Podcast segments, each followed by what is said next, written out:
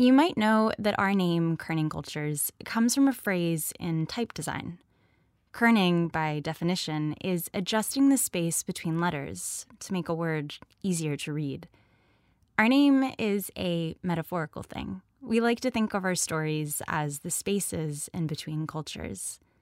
But today, we have a story that is literally about kerning, about type design. And it's the kind of story that we hope will change the way you think about the words you type when you're texting, when you're emailing, or when you're trying to find that perfect caption for a social post. I'm Hiba Fisher, and you're listening to Kerning Cultures, radio documentaries from the Middle East. More than is predictable, they've seen it happen. And one story that always kind of captures my imagination. The streets lost culture. And you're listening to Kerning Cultures. Okay, I'm going to start for this one from the top here. Today's story comes to us from a new contributor, Jad Khalil. You know that thing when somebody tells you not to think about an elephant, so you think about an elephant? It's kind of the same thing with reading a word. It's pretty much impossible to look at a word you know and not read it. We read thousands of words every day, much of it without actually trying to read them. There are the billboards and storefronts we read when we drive by without thinking. We read novels and books with purpose. And then there's the words on screens that hold our attention for hours a day. Get ready for another wild news cycle. Most of us don't really think about how those words came to us, how they were designed, or who designed them. They just exist, and we read them. But Nasri Khattar obsessed over words. Oh, absolutely. His favorite thing was to read the dictionary, believe it or not. This is Nasri Khattar's daughter, Camille Khattar. He had a dictionary next to his bed, and he would look up words and try to remember them and use them. He was a Lebanese-American architect, and he had this subtle but big idea to change the way we read Arabic. It became his lifelong obsession. This is him giving a lecture at the American University of Beirut in 1995. Now, remember, the accusation was that I was interfering, ruining Arab culture, which is the exact opposite of what I'm doing. It was a presentation to staff and students, right at the end of his life. A life that he'd spent tirelessly campaigning for his Arabic writing system to be recognized. Now, as I look around, we invited here some ministers and people concerned in Lebanon to come and listen to me. I knew they wouldn't come. For 47 years, I've been trying to get them to listen. They don't want to listen. I Jesus called the people who didn't want to listen to him, he called them pigs or swine. I don't care if anybody is, but I don't forgive them. I don't forgive them. Maybe history will forgive them, but I doubt it.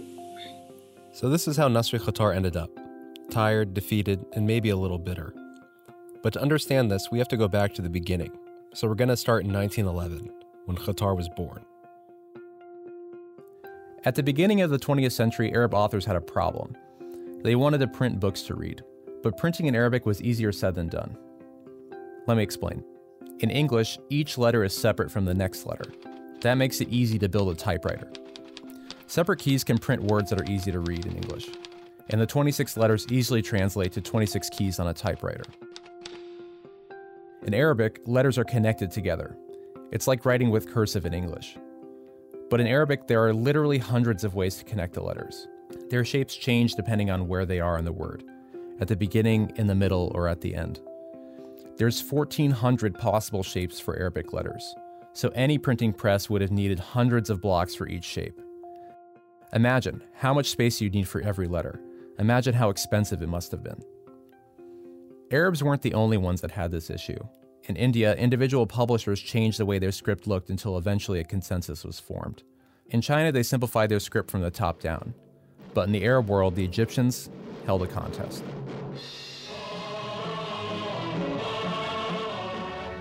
The Academy of Arabic Language in Cairo launched a competition calling for the reform of Arabic script. This is Yara Khouri, an Arabic typography researcher at the American University of Beirut. 184 proposals came in, and you can categorize these proposals into 4 categories. The first category was Latinization, which was greatly opposed. Latinization, writing Arabic using the Latin alphabet. So bat becomes b, tat becomes t, seen becomes s, and so on. But in the 1900s, because of the close bond between Arab identity and the Arabic script, this wasn't a popular idea. The second one is original letter design. So some of the proposals completely designed new letters, very awkward-looking letters, and required de-learning. Asking people to learn a whole new alphabet, again, not ideal. And the third proposal was this complicated suggestion having to do with short vowels and grammatical cases in Arabic. But instead of solving the problem, this would have just added more shapes to the alphabet. The fourth one is the one of interest to us here, the reduction of letters. And this is where the Nasri Khattar story comes in of Unified Arabic. And what is that story? That story. Okay. His big eureka moment was in 1932 in this university at AUB. That's the American University of Beirut. Khattar was just 21 at the time. He filled in for a sick teacher of Arabic typing skills. In an effort to introduce the class and welcome the class, he typed Ahlan wa Sahlan. That means welcome in Arabic. There are two ha's in Ahlan wa Sahlan. By mistake, he typed an initial ha in Ahlan, and then he typed the same ha that should have been a medial ha in Sahlan. So basically, he typed the wrong shape for the letter ha. It was as if he wrote a capital letter in the middle of a word in English, except it looks much worse. But then he took a step back, studied the word, and had an idea. I think then and there, he experienced that moment where he decided that, well, it is very legible. Why do we need to change the letter form shape when it's completely legible? And after that, this is his life story. He set about this plan to simplify the Arabic alphabet. His goal was to bring those 1,400 letter shapes down to 30. 30 disconnected letter forms that were still legible and could be easily laid out on a typewriter. He called it Unified Arabic. So that's how it started. I think Khattar saw the hurdles. He was very much aware of them, but he also saw the potential. And he was a dreamer, and he was a perseverer. And that required a lot of patience. He knew he had a mountain to climb, and it wasn't a hill. I think that Khattar believed that if the Arab world had adopted Unified Arabic, it would have played a very big part in decreasing the illiteracy rates. So that was another one of his goals, that his font would make it simpler and cheaper to print things, and that would make reading accessible to more people.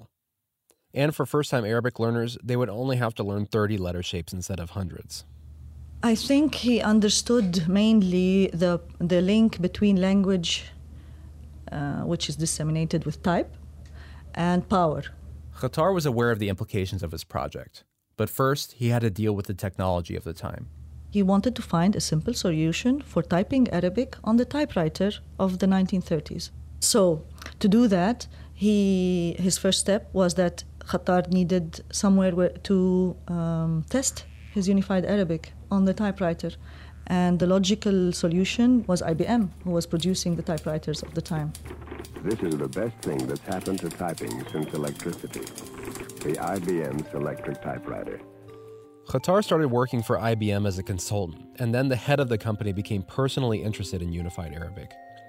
Having IBM behind Khattar was a big deal. They were basically the Google or the Apple of the 1940s. It was a good look for them too, and if it was successful, they could expand in the Arab world and make a lot of money. And Khattar, he needed their help and resources to build the actual machines that could print Unified Arabic. So it was a win-win. At the time, Khattar had moved from New York with his wife and family, but being based in the U.S. raised some eyebrows in the Arab world.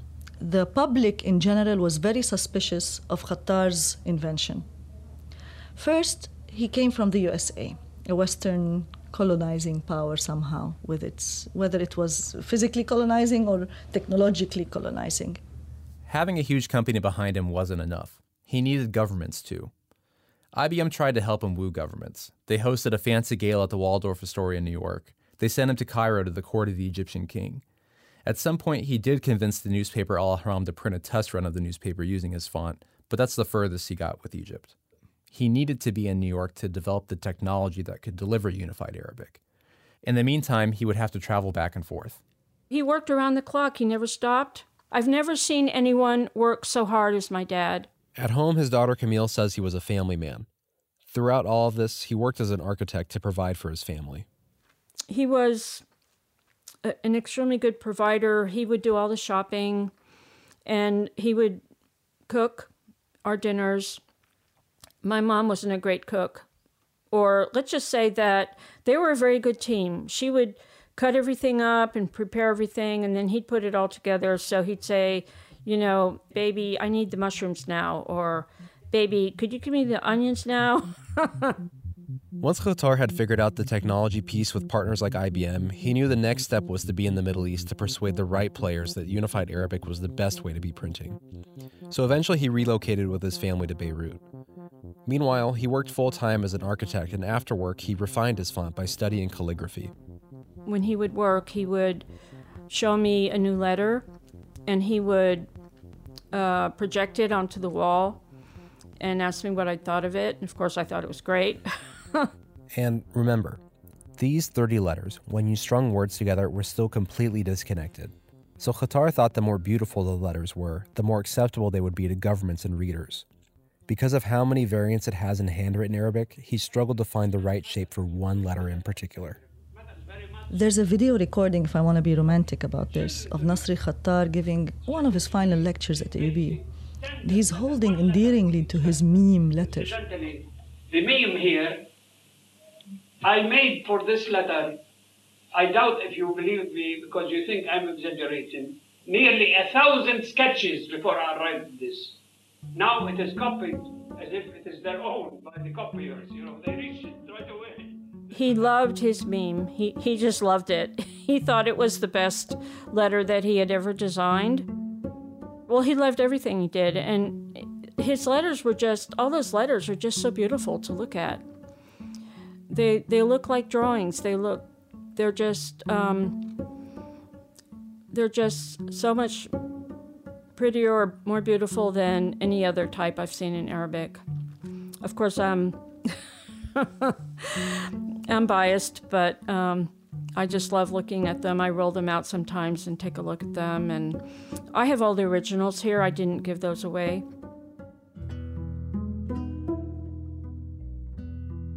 There were a lot of setbacks for Khattar, but he kept on adjusting and making marketing materials. There was a book that demonstrated how easy it was for children to read his letters. There was a game like Scrabble, test runs of newspapers, signs on movie theaters. But every time, his response to a new setback was to make something new. Initially, he would react very well by creating something new that would surpass, you know, what had already been done. But obviously, as time went on, it just got harder, right? There things just were not happening. Camille watched her father dedicate his entire life's work to making it easy to print and read in Arabic, to this idea, even though nobody was embracing it. Not the governments, and not the public. But probably the closest he got to having a government implement Unified Arabic was in Tunisia. One day, we were sitting at home in Beirut, where we lived, and there was a knock on the door, and it was a telegram. It was from President Bourguiba. And he was just amazed. He's just looking at this telegram, and he said, Bourguiba wrote to me and wants me to come to Tunisia. So Bourguiba told him that if he could, you know, get in Tunisia, that he would definitely roll out his fonts. Khattar had realized that Unified Arabic's best hope of success was mandatory adoption by government. I think with time, he realized the only way to get it into mainstream was up-down, by contacting government officials and high-ranking officials. And in my research, I found out that he had made booklets for Bourguiba of Tunis, Hafez al-Assad of Syria, Abdul Nasser of Egypt, talking to them and trying to present his idea. But he came back from Tunisia empty-handed. Bourguiba didn't meet with him, and Khattar couldn't sell other Tunisians on Unified Arabic. By the 1980s, electronic equipment was on the rise. Khattar did his best to adapt Unified Arabic to new technologies, like dot matrix typing, transfer type, and other stuff you probably haven't heard of if you're under 40. But of all the setbacks Khattar had overcome, the biggest hurdle yet was just around the corner. Khattar's type was built for a specific time and specific technology. So when computers came around, they could write Arabic script in a way that was totally impossible in the age of the typewriter. Camille remembers paying a visit to a software company in the UK to see if they would be interested in using Unified Arabic. And he said, you know, we don't need unified forms because we have this software that does it automatically. So I went back and I told my dad, and he just looked crestfallen, and he was tired, and he'd been fighting for years, maybe 60 odd years. He never really gave up, but it just became so difficult for him. And I think he was quite depressed at the end of his life. And it's very sad to think that he was depressed and unhappy because he wasn't able to see the fruits of all his labor. Khattar's Unified Arabic fonts were built for a specific time and specific technology. So when computers started writing the Arabic script, there was no longer a need for the kind of thing Khattar had dedicated his entire life's work to. But he promoted Unified Arabic until the end. By the time he was 83, he was still pushing for it. Which brings us back to that lecture at AUB in 1995. If you lose your language, you lose your nationhood, you lose your culture, you become just somebody belonging to the Western world. In this lecture, you can really hear him reflect on his accomplishments and achievements. But you can also hear how despondent and angry he became. There is nobody to go to here. For 40 years, I've been trying to get them to listen. For 40 years, for God's sake, for 40 years, let this penetrate this audience. I can't do it. That's why I'm giving this lecture. And these people don't want to come and listen. I don't believe for a minute that this will die with my death, because it's so logical. It is irreversible. This is the last thing I have. This is my last testament. Please read it, somebody. Or do you want me to read it? Can you read it? I think he just gave up. He broke his ribs. He had osteoporosis, so he would step out of bed and his bones would break. They were very brittle. So he contracted pneumonia in the hospital, and then he couldn't breathe. Nasri Khattar died on August 1st, 1998, from pneumonia. He died without ever realizing his ambition to make it easier to read Arabic in the modern world.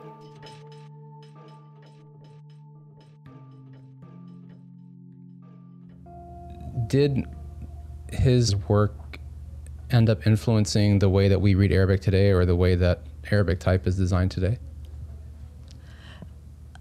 I'm not so sure. I'm not sure it influenced type designers per se, but I am sure it can influence learning Arabic a lot. And this is something Yara saw firsthand. My daughter was, I think, 6, and I showed her a booklet he had designed called Shouf Baba Shouf. She was actually starting to learn the Arabic letters. And it's very hard to get the Arab youth to read Arabic. They are almost very resistant to it.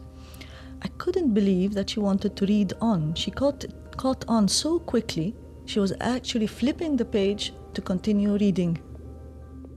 Type designers and graphic designers I talked to about Khattar are so fascinated by him. They know his work is important, but they're trying to figure out how to use it. Researchers like Yara also wonder what would have happened if Khattar's fonts made it into this world. Not only making it easier to teach Arabic, but also perhaps influencing how easily present-day softwares could display Arabic. The Western world keeps on showering us with technological devices. Let's consider the iWatch, okay? The iWatch doesn't read Arabic at this stage. It's very hard to read it. So why are we still there where we haven't adapted some of the letters so that they can be legible at very small sizes on a very small screen in our wrist, for example? You're probably listening to the story on your phone, and maybe afterwards you'll use it to message a friend or write a comment on Instagram. All the letters you type with, they were designed by someone. Someone like Khattar, who would have put years and possibly decades into their work. Some ideas work and they stick. Others don't. In Khattar's case, it didn't, no matter how badly he wanted it to. This is the announcer at AUB that day, reading Nasri Khattar's last testament, as he called it, at his request, to the audience.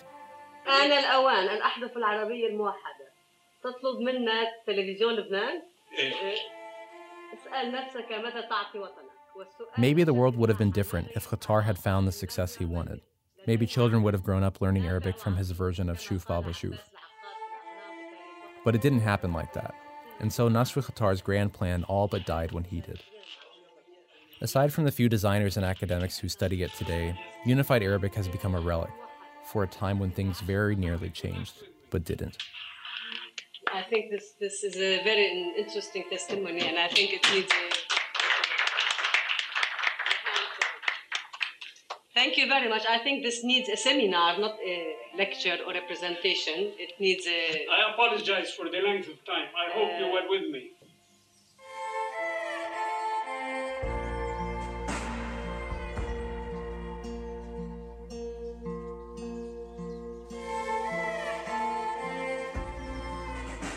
This episode was produced by Jad Khalil with editorial support from Alex Atack, Dana Balut, Bella Ibrahim, and me, Hiba Fisher. Sound design by Alex Atack and Mohamed Khreizat. And thank you to Christina Martinez for helping us to record Camille's interview. Dana Balut is also our editor, and Bella Ibrahim takes care of our marketing. Camille Khattar today is still advocating for her father's fonts with the help of some other type designers, and you can download Unified Arabic fonts online. We'll link to them from our website. Yara Khouri wrote a book about Nasri's life. It's called Nasri Khattar: A Modernist Typotect. We'll link to it along with some photos of Nasri and his Unified Arabic font.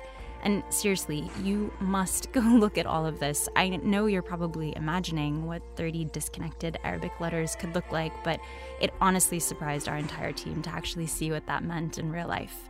That's all in a link in this episode's description.